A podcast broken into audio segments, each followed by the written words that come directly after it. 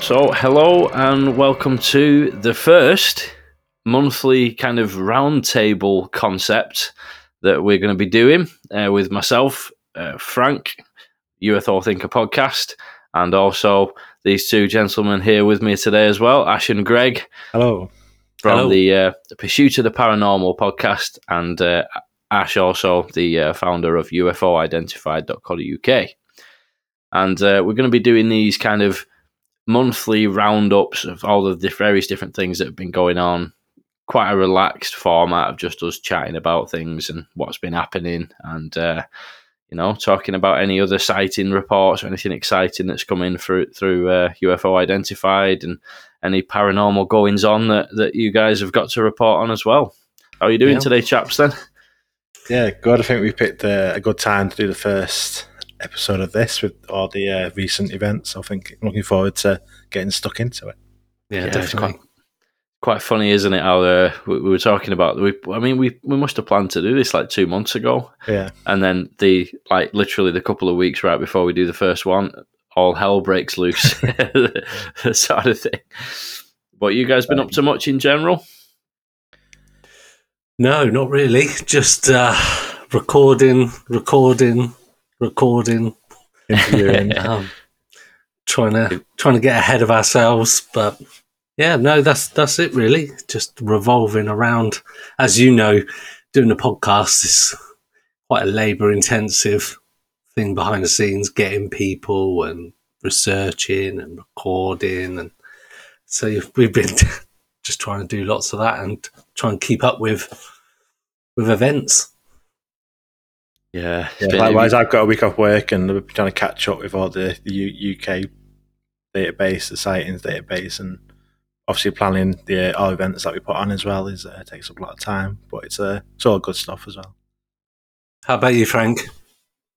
Same here, mate. Just extremely hectic, and um, I had a I had a few like uh, interviews and, and things like that, guests that I'd already had booked in for the last couple of weeks, and then obviously everything kicked off with the hearings, so it's just kind of been really it's good, but really busy and, and Mm. trying to keep on top of it and feeling like I'm just about keeping my head above water all the time. you know, super intense. I've got another four uh, recordings for shows to do this week um, as well, and then I think I'm going to have a bit of a breather for a week or two and, and just let the shows kind of go out. You know, schedule things to go out. So Yeah, yeah. you need that.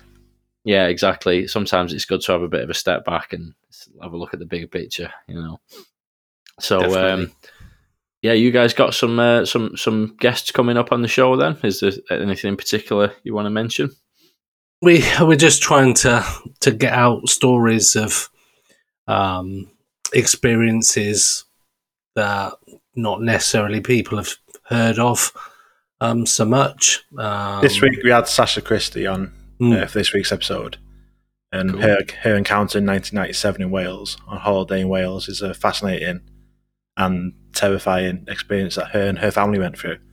And Yeah. talking to her for hearing her story, and the what she's gone through in the 25 years since it happened in 1997, it's just been incredible. So that's a really interesting episode that went out this week. on- Yeah. on our podcast. So yeah, really interesting Yeah. story. and it is also interesting the fact that we're speaking to more and more people that are having UFO uh, and UAP experiences, but also having poltergeist and paranormal experiences either alongside, before, or after their experience. So it seems to be a common theme coming up as well. So Mm. Yeah, that's interesting. I was I was actually um, finding the same kind of things myself.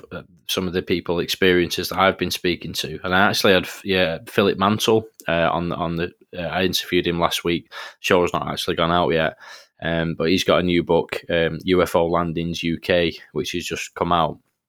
And a lot of the cases in that that was talking to him about similar things. You know, people just like paralyzed with fear when when they've been in a certain situation and things like that. And yeah, I mean, it's the more I the more I get into the, all this stuff, the more you realise that there is that similarity a lot of the time, isn't there, with the the, the more paranormal side of things. Yeah, for Yeah. sure. Uh, and that, like we've been doing the podcast for eighteen months now, and that sort of been a link the whole every episode we've done, there's always been some sort of link between the different aspects of the paranormal, and it's been evident throughout. And it's just like blowing my mind a little bit because I never considered that they were the same or that they were connected. It was all separate departments. But now, 18 months on, I'm like, it's definitely connected. It's definitely something that links all these different UFOs, ghosts, cryptids all together. It's just insane. Mm. Definitely. So, I think we should, um, unless you've got anything you want to add to that, uh, Greg, no, no, no, no. let's have a, a delve into these recent events then, eh? So, obviously, over this last uh, week, uh, there's been some pretty historic things going down. The uh, the recent UFO hearings were for the first time in over 50 years. There's actually been open congressional hearings on the UFO UAP issue. And uh, Ronald Moultrie, the top Pentagon intelligence official, and Scott Bray, the deputy director of naval intelligence, were brought in for questioning before a subcommittee of the House Intelligence Committee. And uh, some pretty interesting things came up. So, have you guys got any thoughts overall before we get into some more specific points? What, what do you what did you guys reckon of the of the whole thing? So, from someone who's more of a, I say, non UFO person, because that is not where my my uh, skill set is. Um, it was what I expected. There was no massive announcement. Um, obviously, we'll get into some of the details, but I think from what I was seeing online on Twitter, uh, people like building up to it, and then it, like polls everywhere saying, "Is it going to be what you expected? Is it going to be less than you expected? Is it going to be nothing at all?" It kind of, I think, from my point of view, seemed to tick the box of they'd done enough to satisfy the majority of people. But that was just my my sort of view. There were some good bits that I thought come out of it, but um, I don't think there was anything too groundbreaking from from what I got from it. For me, I think I'm a little bit, probably a bit more optimistic than than Greg, a bit more hopeful. Um, but I just have them talking about it, just uh, when they're questioning and they're using like alien life, talking about extraterrestrial, off-world technology, and they're talking with sincerity when they're talking about it. It's not in a jokey way. They're answering questions of like, yeah, we will be considering this and that. They're not just taking it off the table. So I think that for me was quite. But obviously, we go like say we go into specifics of what they're talking about, but just to have the conversation with some of the language that they're using for me is quite like groundbreaking for me that they are using this in public open hearings. Mm. What about you? Yeah, definitely. Uh, Pretty much the same. I mean, I had. It all depends on your your actual sort of like um, your expectations of what's actually going to happen. And my expectations were really low. they were they were low they were low anyway. But I'd sort of convinced myself to keep them low, you know, so that I don't get disappointed, sort of thing.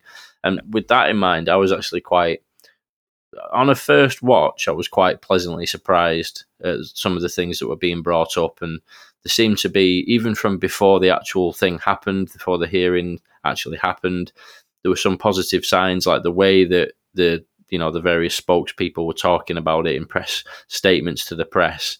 They were describing it as an important matter, which in itself is quite a positive thing, I think. You know, because Yeah. if they'd have just said, "Yeah, we're, we're looking at it," you know, trying to downplay it, that's one thing. But they were actually describing it as an important matter, and I think that actual wording was also you know common to a few of the different uh, you know press release statements. So it's clear that they, they decided on that wording. So I guess the question is like, are they actually trying to make out that they're taking it seriously, or are they actually taking it seriously and genuinely committing to being, you know, taking this thing seriously and being more transparent? That's I suppose that's debatable. Actually, Yeah. what do you guys think? Do you think they are trying to come across that way, but really they're just trying to downplay it, or do you think they're at, this is an actual step towards them, you know, really being more transparent and, and taking it seriously? I think it is a step. I mean, I was impressed by like the number of the representatives that were asking the questions and the knowledge that they seem to have. That they clearly have, if, whether it was a pre-interest in it or whether they've been looking into it like since the task force report. but they seem to generally have some knowledge and wanting to get answers from him. And I think with them, whether the like the the um, officials from the like, UAP department itself, whether they're just obviously playing by the rule book, by the playbook, but the ones asking the questions, I think they were genuine. And I think if if you got them type of people going to be pushing it, then I think we will see the steps sort of made towards actually getting some sort of openness from him this time around. Mm. What about you, Greg? Yeah, I, I definitely got the impression that it it didn't feel like it was staged to put on like a public performance, as it were. It, it, like Ash just said, they genuinely the, the people asking the questions genuinely seemed to know what they were on about, and they were they seemed genuinely interested in what the responses might be. The conversation seemed um, sort of well prepared. They weren't sort of doing a lot of it on the fly. There, and like you mentioned, there was certain terminology used. It, it did all seem to me when I watched it, it seemed that there was definite interest and definite sort of some kind of commitment that it didn't just seem like it was set up for the cameras. If, if that makes sense, it just mm. it wasn't just a, a public performance mm. to sort of say right. Well, we need to say something because these videos like the Tic Tac stuff come out and we've said it's kind of unknown or, or whatever. So we we've got to go through this process. It didn't feel like they were just going through a process. It felt like there was a genuine conversation taking place, and they talked about the the report opening, the reporting, all those kind of things. They showed a video that I hadn't seen before, um, and they were they were asking questions about it rather than just saying, "Oh, that's a swamp gas or whatever, whatever mm. it used to be called. So yeah, no, I genuinely felt like it was it was a, a purposeful conversation rather than just a, a public show. Mm. What do you reckon? So I, I, I think it's a bit of a mixed bag. I mean, my first my first impressions because I had such low expectations were like, wow, you know, there's a video, you know, like oh, you know, they're mentioning things like taking it quite seriously and stuff like that which was definitely a positive thing. And even just a commitment to thinking of this as an important matter, as they were saying in the wording and so on, that sort of did shine through throughout the actual thing as well. They definitely want to be seen to be committing to taking this seriously. But then, sort of on reflection after the following days and watching it again and that kind of thing, I did start to sort of second guess things a little bit more. Like, for example, that video to me was seems like it must have been selected to sort of make people think that the, the general quality of videos and data that they've that they've got is pretty poor. Because I mean, that video for me was pretty underwhelming. I mean, it was just a tiny little dot. You know, it was that whole ridiculous scene of like trying to find it, and the, oh, guy, the guy was. I'm glad you said that. I, th- I think it was um, it was uh, Representative Schiff, and he was literally saying like, uh, "Well, what are we looking at again there?" And they had to try and find yeah. it, and oh, it they couldn't find. They couldn't. They couldn't stop the video properly, and then yeah. he, he ended up just sort of pointing at the screen, going, "There it is." yeah, exactly. They didn't even have a still image. That's what that's what. Yeah. That was the but next thing I was going to come on to. It's just yeah. Yeah, but you see, I think that that was probably selected on purpose because I mean, from what we've heard from the other, you know, classified briefings, anybody who's been in attendance for those briefings, they've they've come out saying it was very compelling and things like that. And I can't imagine that that video was what they saw. So I think there probably is a lot more compelling footage than that, and they've chose that you know, on the one hand, on the surface, it sort of seems like they're saying, look, you know, here's a video. We're being open with you guys. You know, the video's here. You can see it. We're giving you a video. And then actually the video's rubbish kind of thing. So I think there's a bit of that going on there where they're, trying to make out that they're being open and presenting videos to the public that haven't been seen. But actually, the video they're presenting is probably not an actual representation of the, the quality of what they've really got. Um, is is this though them like we've mentioned before when we've spoken about like the drip drip drip of some kind of whatever disclosure might be is that they think that's that'll be enough to sort of satisfy people for now. And it was just enough that you couldn't really see what it was. It went really fast. It clearly looked like some kind of spherical object. But there wasn't too much data that people could sort of interrogate. Um, and maybe that was them ticking that little drip, drip, drip of disclosure. I don't know what you guys think. I, am talking from a sort of like a, a a Joe public on the street type of view of it, rather than with your knowledge. But I mean, he did say that because one of the representatives asked if there was any sensor data that went with the video, Mm. and the response was that's for the closed hearing. Yes, Yeah. So I was implying that there is there is some other data with that video. So why show us only half and then not Mm. release? Why why would they say, oh, we've got this video with the data? We'll show one bit of it to the public, but not the other bit. Mm. Why wouldn't they keep it either all closed or all open? That bit didn't make sense to me. Do you think they showed all the video? Because it kind of was over before it really began. It was like what eight or nine seconds, and it was uh, like less than half a second of the the UFO. Because at one point it looks like they it's like it's almost at the end. It looks like a like a rear view mirror on the side, and it wasn't. But it just seemed that there wasn't wasn't much there.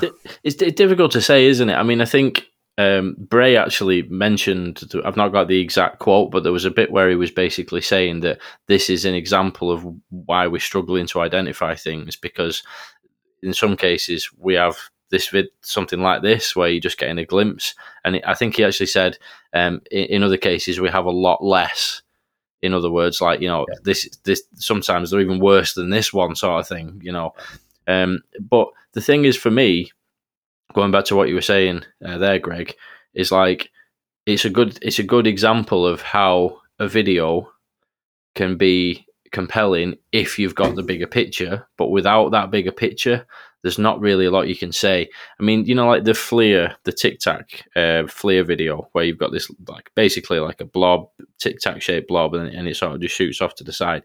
Imagine if they'd presented that video, but without any context it wouldn't have been particularly compelling on its own. But when you add into the fact that you've got all these pilots that have seen it, the fact that it's been in all these different sensor systems, and like you said, Ash, as well, this video actually has apparently got other sensor data involved as well. And if, like, again, you know, if there's a longer version of that video where the jet then circles around and approaches it again, and this time you can get a much clearer, you know, uh, view of it, and also you add into that other testimonies from perhaps other pilots, other sensor data, that actually could be quite a compelling case. But just as it is with what we've seen, it could be anything, and you don't have that bigger picture awareness. You know what I mean?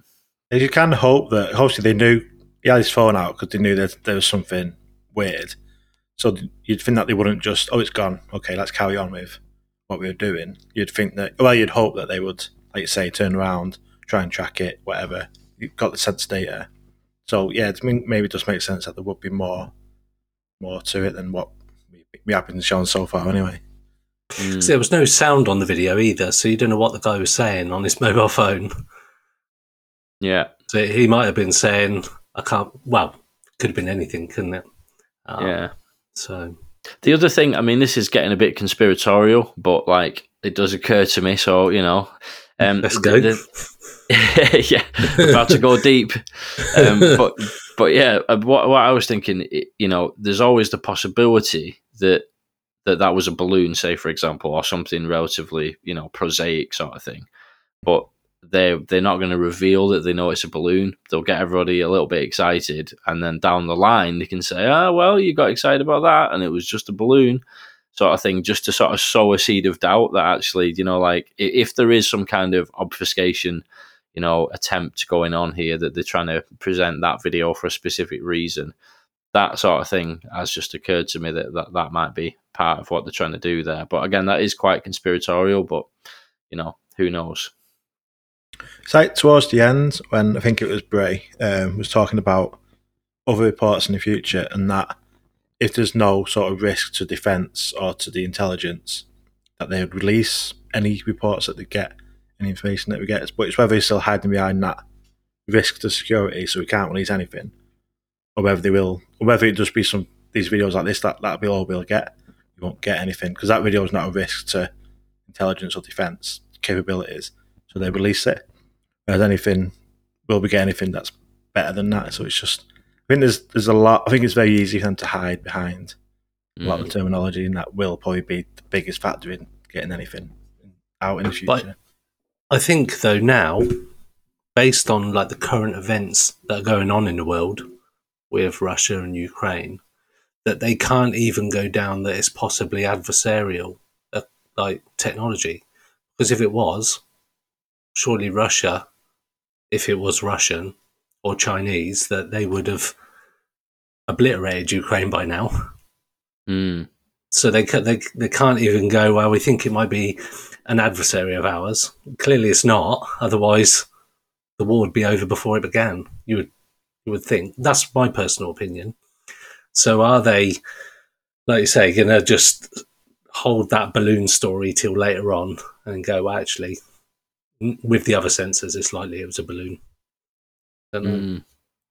You just never know. You know, it's, it's like uh, like you you guys were saying. You know, they are making a commitment to release more videos in the future, Mhm. but are they just saying that now and then down the line they'll say, "Oh well, we've had a look at all the videos and unfortunately we can't really release any." But you've seen that that one that we showed you at the hearing. That's kind of all we've got. They're all a bit rubbish, you know. Or or actually, are they trying to? Be more transparent, and this is a genuine effort to be more transparent with the public. I mean, the optimist would like to think that you know, that is the case, but just uh, I've got a couple of quotes here actually, just regarding the uh, adversarial Hmm. uh, technology and all the rest of it. And um, uh, this is a few bits that I was talking about on the episode that I did um, a few days ago, uh, and it's uh, forty-eight minutes fifty-five. Uh, the um, the question is asked about the 18 objects mentioned in the UAP task force report uh, last year that demonstrated uh, advanced technology, and the question was asked, "quote Are we aware of any adversary capable of moving without any discernible means of propulsion?" Unquote. And Bray responded to that with, "quote We're not aware of any adversary that can move an object without discernible means of propulsion." Unquote. So that seemingly does confirm that at least some of these cases can't be explained by adversarial tech, or at least they're not aware of an adversary that can do that. And you would think that they would be aware, at least Yeah. partially. And then there's another one as well where he says, uh, this is at uh, one hour, 30 minutes exactly. Uh, Bray's asked about secret US vehicles as well. And he says, quote, we are quite confident that that is not the explanation, unquote. And I think he actually also mentions just after that that there was maybe one that, that, that there's a grey area, but I think all the rest of them, he's they're quite confident that that's not the case. But Yeah. then again, you know, is it is that the fault the whole story? What do you guys think? Do you think If it's any- that, Oh. if it's that dark of a project, then I think it would go beyond what they're being told by the other departments. Hmm. They wouldn't let them get that information. or would do, or they wouldn't want to put out to the public that it's definitely not their own tech because they've just said it's not the adversaries, so they'd need some some kind of show of technology to say, well, it could could be ours. We're not entirely sure because then it's still because if not, everybody's on a level playing field again. Um, and it's like that show of show of force. You, they're showing that they might have technology that's better than the Russians or the Chinese, but without saying no, we haven't, or yes, we have. They're non-committal. I would Mm. say. Yeah, there's always though. that. Yeah, there's there's always that chance, isn't there? That that Mm. you know there is a, a really sort of secret, you know, aircraft or some kind of secret tech that that they wouldn't be aware of that maybe is being developed in some kind of really deeply darkly hidden, you know, program within the US military or something like that. But it's, it's just that's the thing about all this, isn't it? I always think of it as just like the curtain of secrecy, isn't it? And there's things going on behind that curtain we have no idea about, and you just all you can do is try and piece together the little bits from people who've come out from behind the curtain. You know, we've seen a mm-hmm. few of the things behind there, and nobody can talk about what they've seen behind the curtain. He's just going off hints. It's so difficult, isn't it, to actually get to the bottom of? You've got to think that China and, and Russia, even though they're busy at the minute, but they're going to still be paying close attention to what the what this this hearing and what they think could have. It's got obviously it's, it is defence orientated, isn't it? So that's the whole reason. So you got to think China and the others are paying close attention as well as as well as the public are. hmm And I think they can't come out and say 100% it's not our technology because if they do, they're essentially saying it's not our enemy, it's not us. We haven't really got a clue what it is because that's that could be even worse. So we're just saying, well, we're being the Earth's being penetrated by these technology that we don't know where it's coming from. We can't seem to get any information on it apart from what our sensors pick up. And essentially, we know about as much as you do. Mm. I know they they will know more, but essentially they they can't seem to stop it. They haven't captured anything. It's not the Russians or the Chinese, and they're quite confident that most of it's not American. So, what what is Yeah. it? I suppose it's all about how how things progress forward from that initial hearing, isn't it? Because, like you say, they're sort of hinting at, well, it's, it's very likely to not be ours. It's very likely to not be an adversary, and they have kind of said all this before in the UAP task Mm. force report as Yeah. well. But the question is, when's the point when they actually start saying, all right? What actually is it then? you know, and that's when it's going to get really interesting, isn't it? In potentially in, in you know future hearings and so on, which you know, according to the word on the on the grapevine sort of thing, there are definitely going to be more hearings, and some people are saying that's going to be in a matter of weeks. You know, so that's that's where it's really going to start to get interesting. Um, you guys got any it- thoughts on what might come up in those future hearings? Yeah, it's, it's, it was Ronald Moultrie that said in his, in his opening remarks that they're open to all hypotheses, Mm. whatever they may encounter, which obviously includes extraterrestrial hypotheses and everything else. So it's just it's just mad to hear them saying like we have to consider that this is extraterrestrial or whatever other options there could be that we've talked about. But yeah, I think hearings, I think the closed hearings definitely interesting. Um, just to, to know what, because during the open hearing, there's quite a few where they said, say that for the closed hearing. We talk about that in mm. the closed hearing. That's for the next session. It's like, there's going to be a lot more that they're going to be talking about in that. And then I guess if there's that much to talk about, then yeah, there's going to be more in the future. And they just be waiting to, just waiting game, isn't it? To, it's a slow, a slow waiting game. But I suppose the last couple of years, it's sort of sped up a little bit and maybe with it being more taken more seriously in the Congress, then it will maybe speed up a little bit. I've got a question for you both.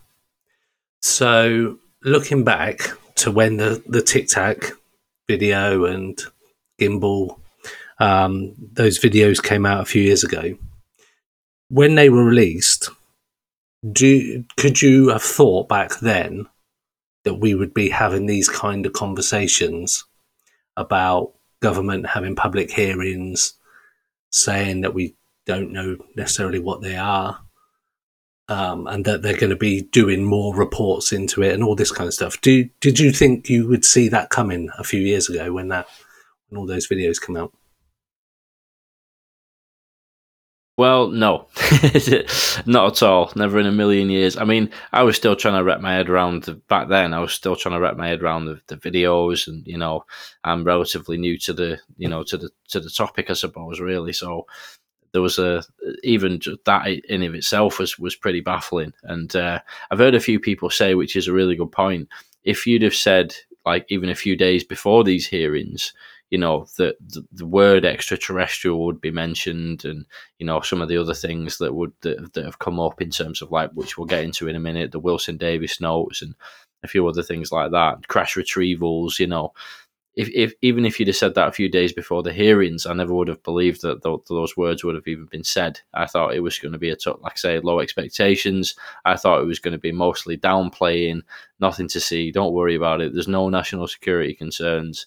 And actually, it was again reaffirmed that there are national security concerns to do with this. So, yeah, a few years ago when those videos came out, I never would have imagined this. And really, you know, there's some aspects of it I never would have imagined even a few days ago. Really, so you know, for me, it's uh, there's there's kind of mixed feelings about some of it, but overall, I think it's a, a, a positive first step in the right direction.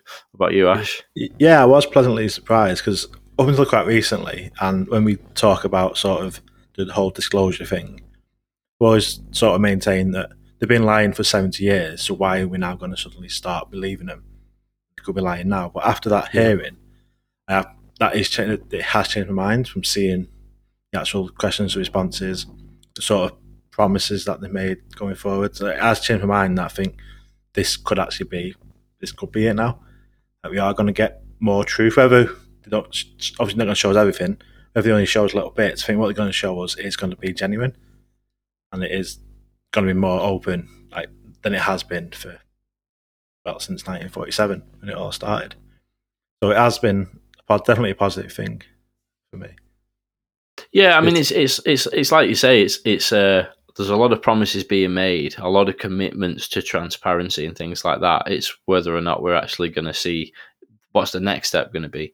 It's like there was a bit where um, uh, where they were asked about Malmstrom Air Force Base, you know, the case where uh, the nuclear missiles were shut down, and they Mhm. said that they weren't aware of it, which is pretty pretty baffling Scary. in and of itself. yeah, exactly, um, a, bit, a little bit worrying, um, you know. But the thing was with that was that Moultrie actually said um, he was asked to look into it by James Gallagher. Uh, pretty sure that's his name, James Gallagher. Gallagher, anyway.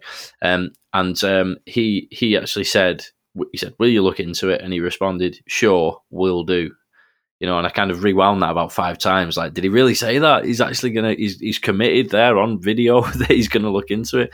But the, the next step is going to be a case of like, is that actually going to happen? Because previously, this whole thing with the UAP task force and whatnot, they've tried to make this distinction of looking at things from 2004 onwards. So if you're then talking about asking them to go back and look at cases from the 60s, you know, they're going to be aware of the fact that that sets a precedent. If they actually do look into that, then then what else do they have to look into? Because there's a lot of stuff in there, you know. Mhm. And uh, if they look into Malmstrom, uh, that is obviously a massive, significant case. So you know maybe they'll do it as a one-off, but it does kind of set a precedent, doesn't it? In terms of like they're going to have to break away from that 2004 onwards thing. Do you think we might end up seeing them, you know, asking questions about Roswell and things like that going forward? I mean, you'd think that's where the, sort of the natural conversation would go. Like, obviously, the, the biggest one of all, and the Mm. obviously the records and the original thing saying, yeah, flying saucer crash, blah, blah, blah. The day after, they retracted it. But I think the 2004 thing always annoys me because that's what always makes me think they're only doing it for show, like they're doing what they have to do because obviously the only starting 2004 is that's when the first video was from because that was leaked, so they have to go to 2004 because we already have that video. So it's like, so they're only choosing to go from there because we already have that information. That's always sort of like think, oh, they're only doing it because they have to do that. 'Cause- Yeah, their Well, hand was forced. yeah. Yeah. Mm. Like, Yeah, like we we've mentioned before that that that's actually really good for them in a way because then they could discount everything else that's happened before that. And I think you've mentioned it before, Ash. So that becomes their kind of okay. Anything from 2004 onwards and those videos, we're we're all quite open with, and we're quite happy to start discussing. Anything before that, we don't need to now because kind of not where we want to be. Some- and they can almost discount everything they've ever done as disinformation, um, all, all the secret projects that have always been sort of like talked about. They can just go, you know what? We don't need to talk about that now because we're focused from 2004 onwards. And Mm. it it's a nice, although their hand was forced, it's actually quite a nice starting point to clean the cupboard, as it were, of all the skeletons and go, don't know what you're on about. And then they can go, oh, I don't, I don't know what that incident was. I'll look into it. It's not an kind of argument. like, yeah, kind of brush off and say, well, it's, it's it's no relevance to us anymore because it's not it's not current. Mm. So Yeah, I, I tend to think that that's again quite a good example of like the mixed feelings I have. The fact that they're looking at things from 2004 onwards is good, you know, because they're looking at things and they're, they're at least committing to being open with the public or more open with the public about it. But the concern I have is that the main excuse that they use as to why they can't share more information is because of uh, classified sources and methods. They want to protect sources and methods, and they talked about that. You know, you could have had a drinking game with the amount of times that they said sources and methods in the hearing. You know, it's like it was something that they keep going back to. And the thing is, is that anything from back in the 60s or 70s, the sources and methods involved with that are not classified anymore because they've obviously moved on massively since then. So they can't hide behind that sources and methods defense for things all the way back then. I think that's part of the reason that they're doing it because 2004 onwards, that's still within the last 20 years. So they know that they can't, you know, they can rely on that sources and methods explanation as to why they can't reveal all the, the, the big picture of the cases. Um, yeah, so as I say, for me, that's a bit of a good example of the the mixed feelings that I have about all this. Good that there's some transparency, but also worrying that there's things like that going on where they do seem to be hiding behind certain things to give them an excuse to not be more transparent. You know? Yeah, for sure. One one other question I wanted to ask you guys about is uh, there was one bit that I that sort of piqued my interest more so than some of the other bits. Um, was that Bray mentioned that the Navy and Air Force crew now have step by step procedures for reporting UAPs from their cockpit. And I know when you people have spoken before pilots and all that kind of stuff, and they said we'd never mention that because we'd be taken off the planes, we'd be classed as crackers and loopy and whatnot that's quite a big a big thing. Say, well, actually, we we want you to report stuff to us. But do you think they want to re- they want the reports genuinely, or they're just again saying it because it's a public show? I think it's a really good thing because it's when they opened up, they're talking about the stigmatism and the ridicule that's gone with it in the past, and they want to basically get rid of that. Mm-hmm. I think with this reporting system, it's going to hopefully hopefully help pilots and the other military crewmen have the confidence to come forward and say we've seen something. So I for that was probably one of the best parts of the whole hearing for me was the let's these personnel be able to tell us about it and they're not going to get ridiculed or brushed off or laughed at. I think that was I think, after, like I say, after 70 years of them ridiculing it and the whole mm-hmm. playing the media so that the general public as a whole ridicules it, yeah. they're now coming up and saying we need to not ridicule it. So it is a, definitely a, a shift change in that approach to it, which I think for me is probably one of the biggest takeaways from the whole hearing. Yeah, no, I agree. I agree, and I think it's um, uh, again as well as the the positive like messaging that they're trying to put forward that they're taking this seriously. There did seem to be, at least on the surface of it, a genuine commitment to reducing the stigma and gathering more reports and things like that, which has got to be a good thing. And even a, a little bit of increased transparency has got to be a good thing. And I think um, there's been a bit of uh, debate online and things like that about some of the things that got brought up as well like um, you know some of the more controversial cases, you know, like the Wilson notes and things, which we'll get into in a second. And you know some some of the things like Roswell, you know, some people just see it as mythology. Even people who are actually interested in the UFO topic, there's people who don't think it was anything anomalous and stuff like that. But for me, I, I think it's really important to to just kind of get it all in, out in the open air and, and, talk about it. If they really want to have this commitment to transparency, then it doesn't matter if you're a, a hardcore, like, true believer or if you're a total skeptic or debunker. Surely, what everybody wants is as much transparency as we can get within reason, because obviously we have to be reasonable. They're not just going to open the floodgates and let everybody see everything, because it'd be a disaster, wouldn't it? Like national security risk and all the rest of it. But what everybody needs is that you know the stigma being reduced, better reports coming in, having a look at some of these old cases like Roswell, like Malmstrom, and and having the, the actual all of the information, or at least as much of the information as you can get out in the open, so that everyone can see what's what, and that's how we're going to sort of get answers, really, isn't it? I guess.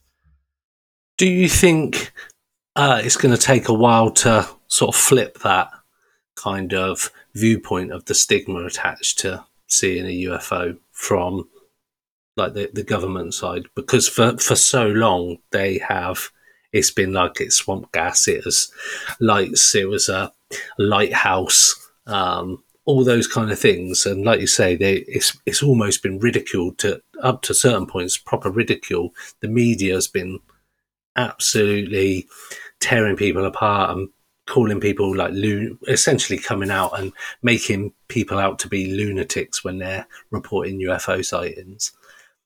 It, how much work do you think the government's going to need to do? And the government, I mean US and UK and world governments, if they're going down that route, how much work do you think they're going to need to do? Because I still think that that some of these professional people will be hesitant to report UFO sightings just because of historical stuff. Mm. It's 70 years of that trying to turn around, isn't it? Yeah. So it's going to be very slow. I think it's generally the older generation as well that probably grew Mm. up with with that. So maybe it's going to take Yeah. another couple of generations Yeah. for. Like, Do you think they're doing the right thing? In general. Do you do do you think they're doing it right at the moment? Do you, is it coming across well? From from over here looking into the US, I think it is. Mhm. Yeah. When you look at us in the UK, it isn't. It's just the polar opposite. Yeah. in the US, in my from what I from what I see. Yeah. Mm. Yeah, I, I think so. I, I think it's it's good that these that the steps are being taken to you know to break that stigma down and things like that. But there's a long way to go with it. I mean, it's like like like Ash said, especially here in the UK. I feel like we're we're nowhere near the stage that they are in the US with this. You know, like because it's um a lot of the big news channels are actually talking about this in, in the states, and there there have been some bits like there was a BBC article, and there's a few other bits like obviously, um, you know, the Daily Mail did an article the other day about the Ariel School uh, case, Yeah. which was writ- written by Chris Sharp, who I've, I, I know really well, and who's been on the show a couple of times, and it's great that we've got. I was saying to Chris, it's great that he's managed to basically sort of single-handedly changed the way that the mainstream media actually reports on this stuff because he's actually gone in there and written articles now for the Daily Mail, you know, which is Mm. really, really kind of, um, in my opinion, anyway, sort of doing it the right way. You know, it's not ridiculous stories about little green men. It's it's proper factual reporting. You know, so there are progress being made, but just while you guys were saying that, then I was thinking, if you imagine like other things that that like a society has as a as a as a taboo, for example, like LGBT things, you know, like historically it would have been seen as a taboo thing, and it's took years and years and years for that to be broken down. Even now, there's still some people in our society who are sort of like homophobic and things like that, you know. So it takes a long, long time for for the, the tide to turn, sort of thing. But you know, we're sort of we are seeing the the beginning stages of it, but we, we definitely got a long way to go. Sure. So yeah, let's dive into um, the Wilson notes because I'm interested to hear what you guys think about all this. So I was talking to uh, Chris Sharp actually on the show the other day about this, and he was kind of saying the same as me. It's like I've always been a bit on the fence with it myself. I, I, th- I think it's really interesting.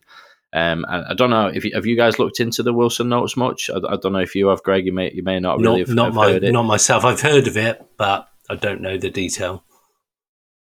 Yeah, so it's it's basic. Uh, what about yourself? Uh, Yeah, same really. I've been aware, I know the gist of it, but not done deep dive, deep dives into it.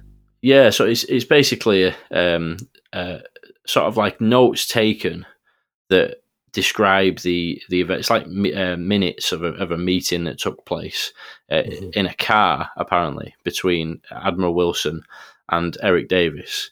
Eric Davis, like a, a top level physicist, and Admiral Wilson was very, very high up in the military and had access to a lot of things that a lot of other people wouldn't have done. And apparently, Wilson tried to get access to a program which he was made aware of, which was dealing with crash retrievals and reverse engineering of UFO technology and things like that. And what they were discussing in this meeting, obviously, I'm sort of paraphrasing, but what they were discussing is Wilson's frustrations at not being able to get access to this top secret program dealing with reverse engineering of, of, of UFO crashes. And um, and I've always kind of thought of it as a bit I've been on the fence with it really in terms of whether or not it's legit. You know, some people say that it's a bit dodgy. Again, there's no consensus really in the sort of in the UFO community about these documents as to whether they're legit. And since it got mentioned in the hearings, it was then added into the uh, congressional record as well. It's kind of ignited a bit more of a conversation around those notes. And people like Lou Elizondo and Sean Cahill, who have previously refused to actually comment on the notes, they just said, I can't talk about it, I can't go into it. They have kind of thrown the weight behind it a little bit. And a few other people like Brandon Fugal actually came out, I think it was yesterday or today. Um, he's said on Twitter that he's spoken to people directly involved and he knows that it is a legit set of notes and it, it describes real events. And there's a, a, few other people, it's kind of opened the floodgates, really, having it discussed in the hearings. And um, I wonder whether or not we'll hear more talk of the notes and addressing the existence of these crash retrieval programs and, and reverse engineering programs. Like I say, it, it's one of those controversial ones that I never expected to come up in the hearings. But there it was, you know, being discussed in that setting was really quite mind blowing, really. So it's, like for me, like with the memo, because like like say it was like a conversation in, in one of the guys' cars. Like one thing's always with me, but I sort of never really looked it. I've sort of written it off straight away when I started looking into it like nah, like it's just one of them where it's just like nah, it, it's it's kind of thing. Like if he's doing a car, who's like why are you taking minutes? It's not like mm. doing a thing. Why doing doing a car on a conversation? Who's taking the minutes? Who's why are they sort of documenting the conversation and how did it get into the hands? It's just I don't know, but like I say, now it's been added officially to the record. It opens up a little bit more. It's just maybe something to go back and look at properly. Yeah, it's it's an interesting one. It's one that that I've kind of held off on on really sort of taking super seriously because of the the question marks around it.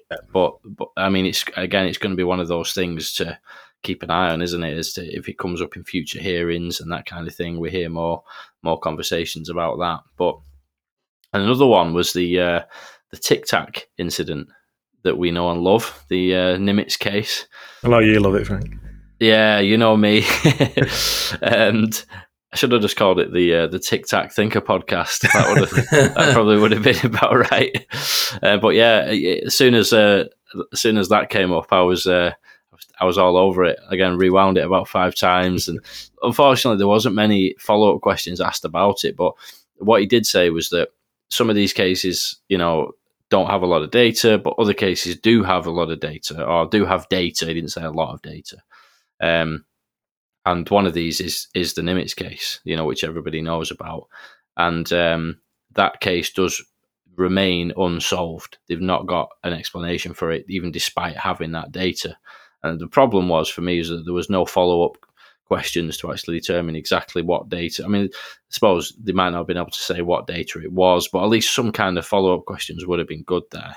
Um, but it was just fascinating to me that that case, you know, was confirmed to be unsolved, even despite the fact that they saw that classified data. So I guess the question with that is: Are we going to see any more follow-ups? Is there going to be even more to come out about the the Nimitz case? do you guys reckon? Yeah, if you, I'd hope that the other other congressmen and women would have watched this and ignited like interest in them. But then to hear, obviously, the like Undersecretary of Defence for Intelligence saying, "We have this object, we have data on it, have video of it and we don't know what it is, it's in our airspace. That's going to be raise a lot more questions in people that maybe didn't have an interest previously in the government. Now start going to think, take notice and be like, hang on, this isn't just a hype thing now. This is actually something that is genuinely possibly a threat. So that may lead to again more pressure, more getting more information, talking about the case more, and like you think the think the word it unknown unknowns was the, uh, the term. Know, like known unknowns and unknown unknowns, which is what the, the Nimitz one was. It was I think that's a funny funny phrase anyway. Yeah. but yeah, I think definitely I think there's a lot of especially with the publicity around it as well in, in the mainstream media pushing it. I think there's going to be a lot more now. Like it's going to whet the appetite for the media, the public, and other government officials to be like, okay, let's let's hear more. let's get more answers. Here's one for you then, Greg. Um, Do you think at some stage, because there wasn't really, you know, we talked about earlier on in this uh, when we were doing this just now about the the links with paranormal stuff and you know poltergeist activities and some of the high strangeness type of things, Hmm. and there definitely wasn't really much mention of that in this hearing. At, at what stage do you reckon we might actually hear them address that type of stuff? think I it's don't likely. think you ever will. I don't think you ever will, because that just opens a whole sort of world of other stuff. I, I just don't. I think that's too much of a stretch for for them to say that there's things in people's houses.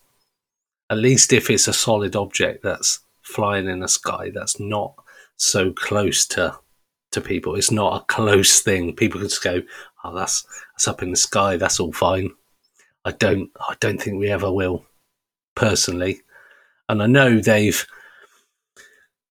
so like CIA and and those kind of um, three letter departments have flirted with paranormal and telekinesis and um, all those kind of remote viewing.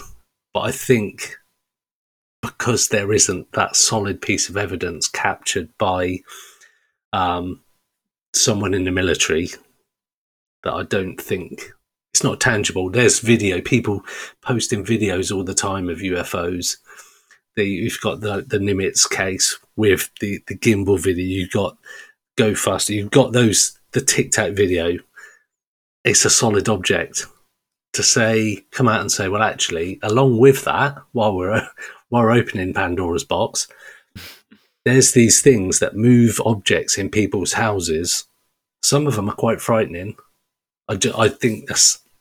I would love to, and I know it's the kind of discussions that we will have. But I think I think that's maybe one step too far. I know I've heard a I've heard a podcast with a guy who worked for BAASS, which is Bigelow's um, company, and he was on Skinwalker Ranch before like Brandon Fugal bought it, um, and he was on there when Bigelow had it, and um, he was he was talking on this podcast about the fact that it's not what you think it is at the ranch. There is more poltergeist activity. There is more communication with some entity.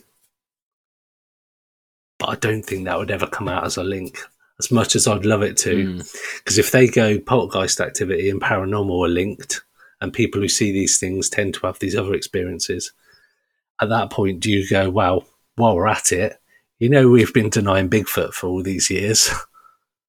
Got something to tell you about that as well. So I, I don't know what you guys think. I think that's just one one step too far. I don't think they could they could come up because they can't control that. I don't think. Not in Yeah, I people's think- houses. I think officially, yeah, I agree.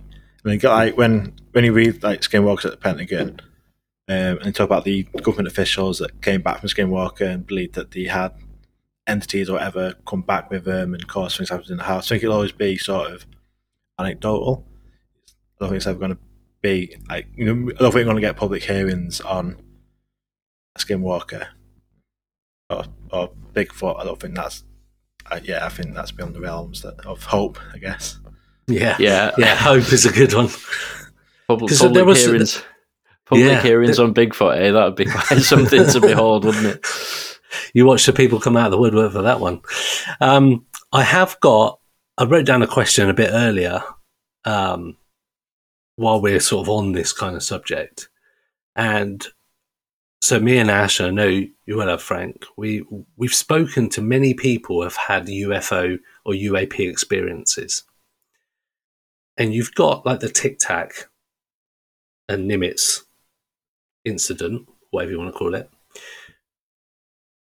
But when we speak to people who have an experience with UFOs or otherworldly, off-world creatures or whatever, and the their experience and their account of what happened is completely different to the kind of solid object or appears to be solid object flying through the sky Mhm. that's captured on a radar. And uh, are we ever going to get to the point where they're sort of a bit like the paranormal? Will will the government get to the point where they go like people are being taken, people are having close experiences? But we spoke to Lady Sasha for this week's podcast, and her experience with glowing silver spheres in the garden, close up, um, was touched on the foot by something. That's completely different to what the Tic Tac Nimitz incident is all about. And I just wonder are we ever even going to get to that point? Taking out Hmm. the paranormal and everything else, th- these close encounters, are they going to get to a point and go, actually, people are being taken? Animals it's- are being mutilated or it, it's it's there's, there's a couple of kind of points there um, that that I'd like to make. I mean, Yeah. like first of all, there's sort of levels to the stigma, isn't there? I mean, I, I've found this myself. You know, obviously, having come into the topic really over the last sort of like three three years, I guess three four years. I've obviously been interested in it all my life, really, like science fiction and stuff. But you know, really delving in and and uh, and getting deeply into the topic.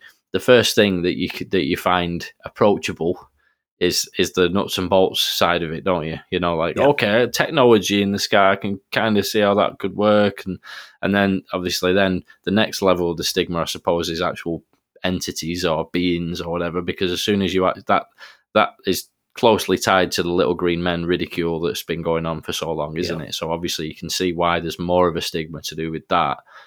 But it's it's weird, isn't it? Really, that like a, a spacecraft supposedly in the sky, you know, but you can't really you, the, the the occupants of the spacecraft. Oh, we're not going to go into that. You know, it's Hmm. it's bizarre, really, how the stigma really works, Yeah. isn't it? And then beyond that is interactions with the actual occupants, and then beyond even that is abductions, and then I suppose even further along the line than that is the high strangeness poltergeist type activities. But another um, the other point I wanted to make was there's actually um, I can't find the details. I tried to just Google it quickly uh, just a, a second ago. But one of the actual pilots that witnessed the Tic Tac actually had um, some kind of hanger on, some kind of hitchhiker effect after the, the incident actually happened, and and actually had some kind of strange paranormal things as well. Um, you know, in, in the months after. And I've heard Dr. Garry Nolan talk about this, and this is the way that it's made the most sense to me. Is that it's almost like obviously this isn't an exact science, but he kind of explains it as like um, you know as a hypothesis kind of thing.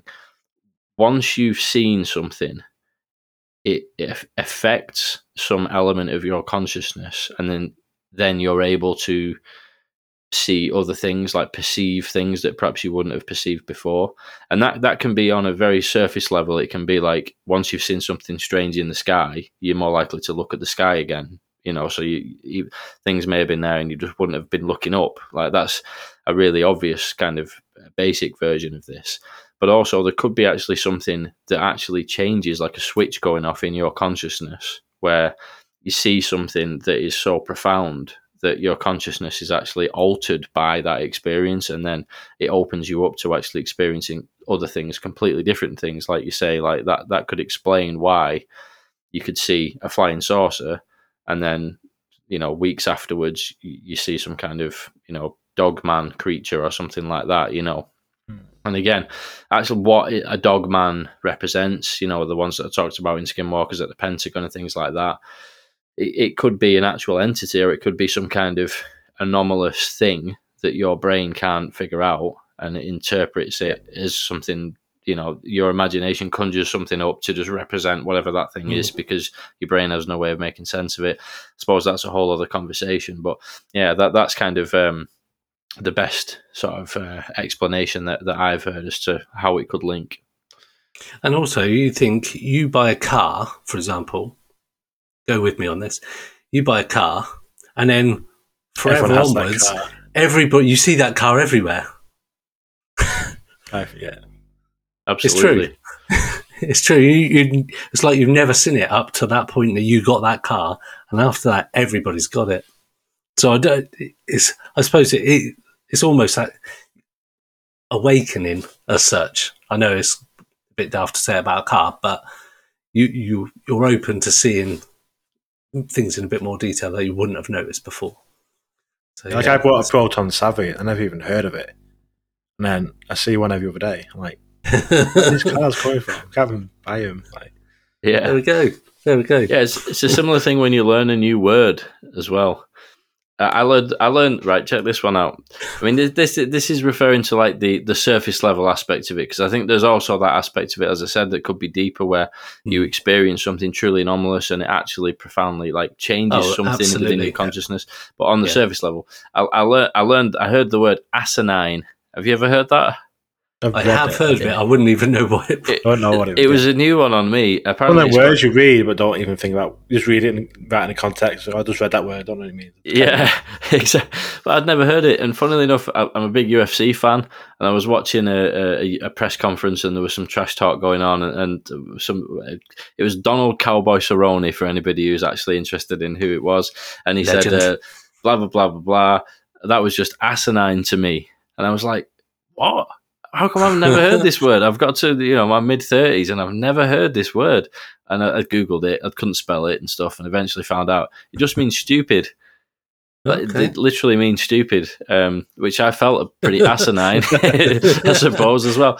But but then as soon as I'd heard that word, then I started noticing people saying it all the time, and I was like, how how has that happened? Like I just never noticed that word in my whole life. So yeah, on that surface level, that kind of thing definitely can happen, can't it? Yeah, definitely, definitely. There you go. There might and be a, li- a few listeners who've learned a new word there as well, perhaps. I definitely have. so, yeah, cool. have you guys got any other uh, thoughts you want to add about the hearings? I think I'm all hearinged out. Uh, yeah, on no. for me, So uh, bringing it back to sort of more locally to us, mm. is when they mentioned about the sharing of information with allies. Um, and then again, that's one of them where they said that's for a closed session another one for the closed session was the Allies. So obviously, for us, we hope for that that includes the UK. Um, but they mentioned like China having a investigation thing, France and all this having like official programs. So for me, that was obviously opened my eyes a little bit to think. Yeah, good to mention in the uh, UAP task force report, he mentioned about sharing information with the allies. Obviously, we're the UK are the biggest ally of the US, mm. so surely we have to be involved in, especially when it comes to defence and military. We we have to be involved, so we need to start stepping up. If we're not already secretly stepping up, surely we. I think we must have been briefed on something to do with this, these savings and these reports that are coming in. That's something that I'll, hopefully something will come out of the closed hearing that they can share, or the US or the UK government says, yeah, we're going to start doing something, even though how many how little it might be just something to say. We're going to reopen desk or we're going to have a little office that just talks to America about it. Doesn't necessarily have to be investigating it here, but just has has that dialogue between the two countries. So that's for me something else that stood out was the allies side of it. Mm. I think um, Nick Pope would love that idea as well, wouldn't he? Get the uh, t- get a desk open again. But I um yeah I it just seems that the UK is too, like mentioned at the start, it's too, I don't know, too British to to do it. I don't know what, what better phrase to use. The Americans, you kind of look at Americans and go, that's the kind of thing that I would expect. But the UK, I think, like Ash said, we are their biggest ally. So there's definitely definitely got to have had conversations. But would they come out and publicly say it? I can't imagine Boris taking a conversation at Prime Minister's question times on a Wednesday where Keir Starmer says, So tell me, what do you know about UFOs? I, mm. I, I, I can't. I can't see it. I, reckon there's there's there's absolutely got to be something going on in the UK, uh, some yeah. kind of equivalent of AATIP, or you know, because at the end of the day, we have just as as um, you know high tech sensor capabilities as what the states has. In some cases, it's the same technology. You know, I wouldn't be surprised if we have some things that they don't have, and, and you know they have some things that we don't have. Obviously, that might be the case, but And they they Um, have bases over here. Like ex- exactly. Oh.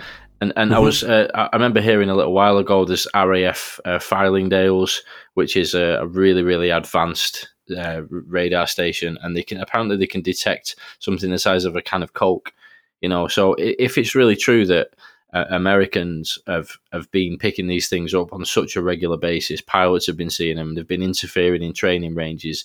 It just Mhm. seems completely like illogical that we haven't seen anything. So there must be, if that's the case, and i i if it's even a percentage of what they're seeing over in the US on either coast of the US, the East Coast and the West Coast, there, must be some department that are monitoring it, taking it seriously.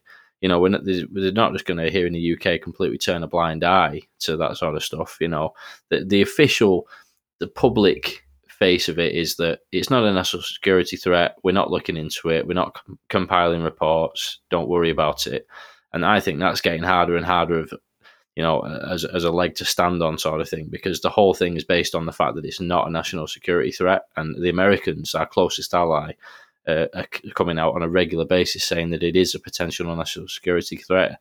It's just a matter of time before you know, it gets it gets to the point where they have to admit to at least having something that they're monitoring it with over here. But yeah, it could be a slow progress on that side of things. I fear. Yeah. yeah, you know full well from the FOIs how long just getting a response to one of them takes. yeah, that's it. They leave it till the very last day, don't they? From my experiences of it, they're supposed to apparently respond in twenty days, and uh, Never- it was uh, never. it, it, yeah, I actually calculated it, and they ended up getting back to me after the twenty day limit. Um, but say, "Oh, sorry for the delay." COVID. That's Yeah. what they say. Blame COVID. That's why we got we were delayed. I got one back two weeks ago that I put in in December. Wow. It just said sorry for the delay. COVID. really. Literally, that's all it said. Yeah, I, I sent a letter, letter to my MP. Spent some time on that thing as well, and uh, no reply whatsoever. Just not even a, an acknowledgement of, of the receiving it or anything. Um, which is yeah, but that was very disappointing. Funnily enough, he actually knocked on my front door, my MP as well, because of the local elections the other day. But I was out at work. I was Ah. gutted because I, I would have I would have been like, oh, thanks for popping round. By the way, you know, but unfortunately. I- yeah, exactly. I wasn't in. That would have been his worst nightmare, probably. But um, I would have been Wouldn't you polite have been more- it, obviously. But Wouldn't you have been more shocked if he, he knocked on your door and goes, I've just come to discuss yeah, that the would have letter been you nice. sent me? Yeah, I don't think there's much chance of it, but um, I'll, I'm No. going to keep going with those those fire requests. Though I'll be honest, I've actually had some relatively um, sort of um, you know encouraging responses. Really, I've, I've had a couple of of duffers, but I've had uh, some, some quite interesting ones. I did one about the, um, you know, uh, I don't know if you guys are familiar with it, Operation Enid. There was a pilot that was supposedly chased a UFO. I forget the date now. It was in the seventies or the eighties. I've got it all in my notes and stuff like that.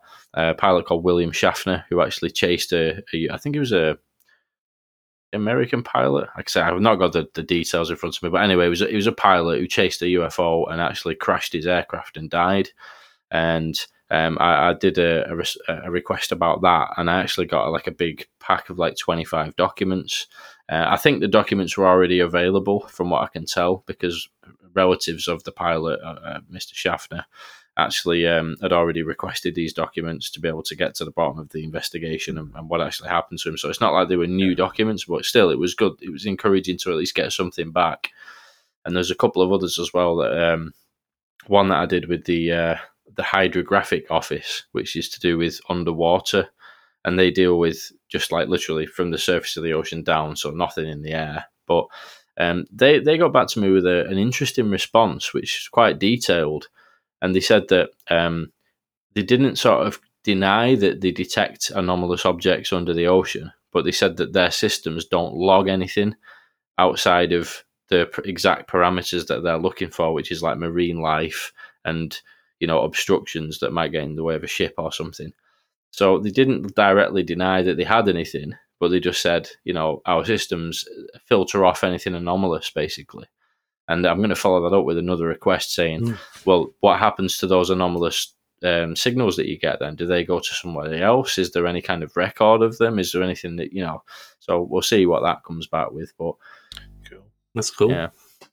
So I um, any other bits to, to add, chaps? Only one one other thing. I just just thought about it. So um, there's somebody that I know, um, a relative, and he is an airline pilot. I mentioned it to Ash some time ago, and I've been meaning to speak to him. And he has been uh, an airline pilot, uh, transatlantic and local flights and whatnot. And he's been a pilot for about 20 years. Um, so I actually asked him the question and said, Have you, in your 20 years flying for a very well known UK um, airline, um, have you seen anything weird in the sky? And I was praying that he would come back and said, Yes, I've seen seen stuff like that. And he said no.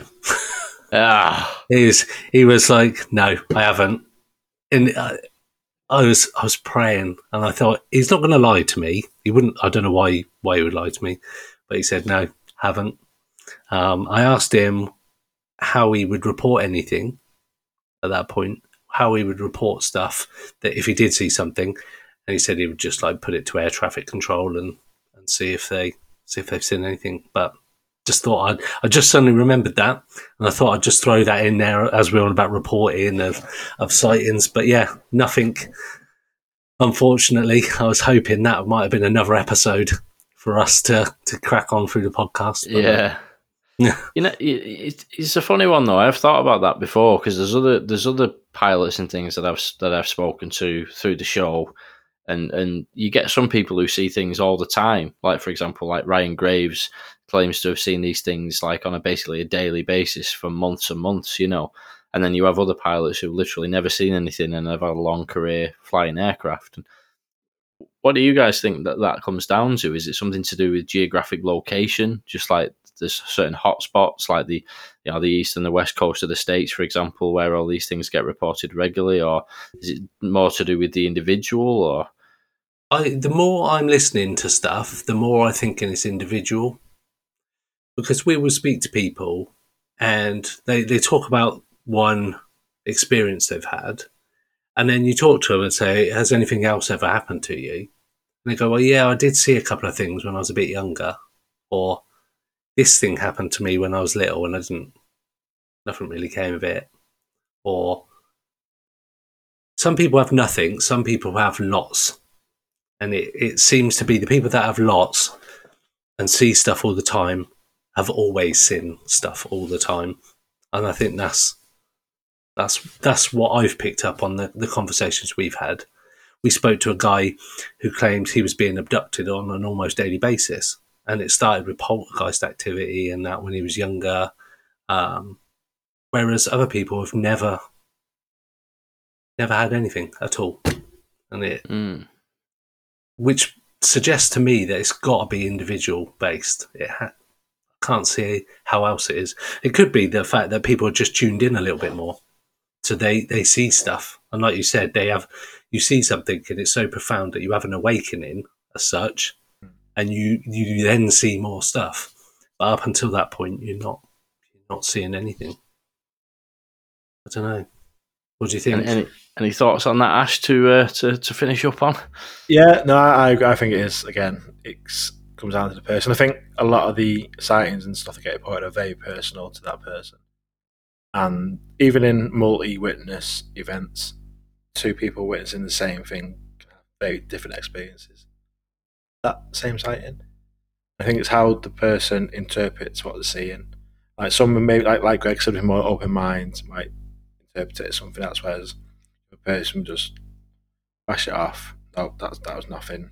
Edge of a person then goes down the rabbit hole and starts having multiple things. It- It's I think that's what's so um, like enthralling about the whole field is just the possibilities and the and, and the questions that just come up constantly and the different questions and the different talking to different people, theorizing over different things and thinking about things that you would never have dreamt you were talking about or thinking about. It's just That's it's the journey of it, and I think that's what is keeps me especially captivated into just wanting to learn more, just constantly wanting to learn more.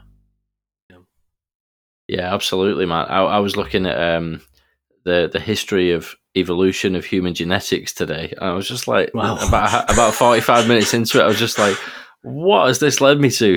it's like, but it's good though, you know, because it's a it expands the mind and all that sort of thing, doesn't it? Yeah, So, it's like uh, um, getting into UFO subjects me a few years ago. I found out how humans evolve. I was like, how how did I get into humans evolving from UFOs? It's like how, but it's all, it's all linked, and that's like Yeah. because because we stood up, our gr- brains grew bigger because the gap between the back of the head or something was wider, so our brains could grow bigger. So we grew more intelligent, and then we evolved into an intelligent species because we stood up. Whereas all the other creatures were all four-legged, so their Oh. brains haven't developed, as ours did. And that Oh. then got gets into future human. That, that's the greatest. Well, I won't go into that here, but that's just one of the, the theories behind the, what aliens or visitors are. But yeah, Yeah. just talk how it, how it went from a looking to UFOs in the sky got me learning about how humans evolved, how it is all linked. It's just like it's just crazy to, what you learn.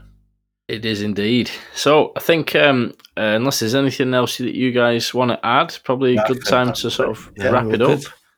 So yeah, I Yeah. hope hope people have enjoyed listening to this. A bit of a new thing with the the we're planning on doing it every month, guys. Is that the plan? Yep. Yeah. Yep. So uh, roughly around about the end of every month, do a little roundup, and we're going to try and just a bit of a relaxed kind of conversation type of vibe, isn't it? And we're going to bring in a few other people as well as we go along, and just try and get loads of different viewpoints and uh, have some good conversations, hopefully. So uh, we'll leave it there.